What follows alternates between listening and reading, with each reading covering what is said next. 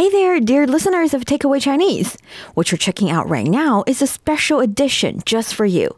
More Than Mandarin. This is where we break down the finer details of frequently used words so you know the ins and outs of them. Let's take a listen. The word we are learning today is 活力, vitality. The character 活 means to live or alive.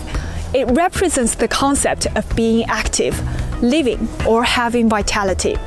The character li means strength or power. It denotes the idea of physical or mental force. Together, 活力 refers to the state of being full of life, vigor, and enthusiasm. For example, 她每天都活力满满。She is full of vitality every day. 她的加入给团队注入了新的活力。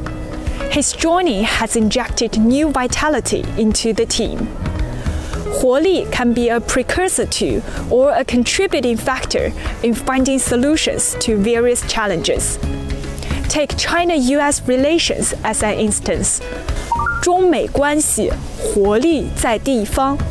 The vitality of China US relations lies in subnational areas.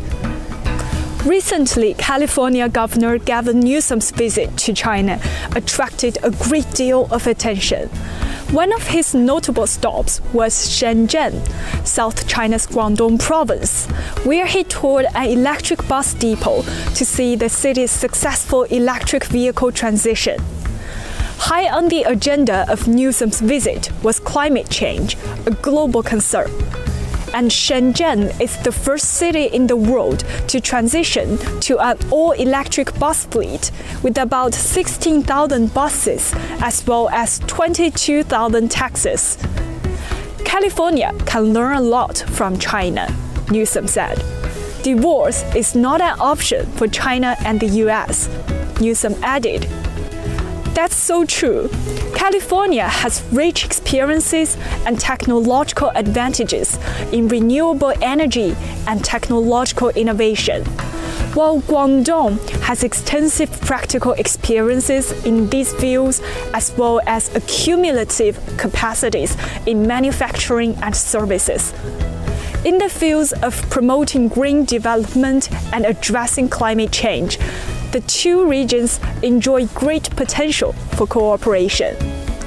And cooperation and exchanges at the subnational level will further inject new vitality into the relations between the two countries.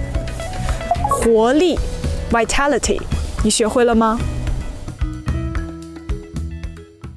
？If you enjoy this extra segment and want to watch the video version, just search for More Than Mandarin on Facebook or YouTube. And don't forget to leave a comment and let us know if you appreciate our new edition. See you next time.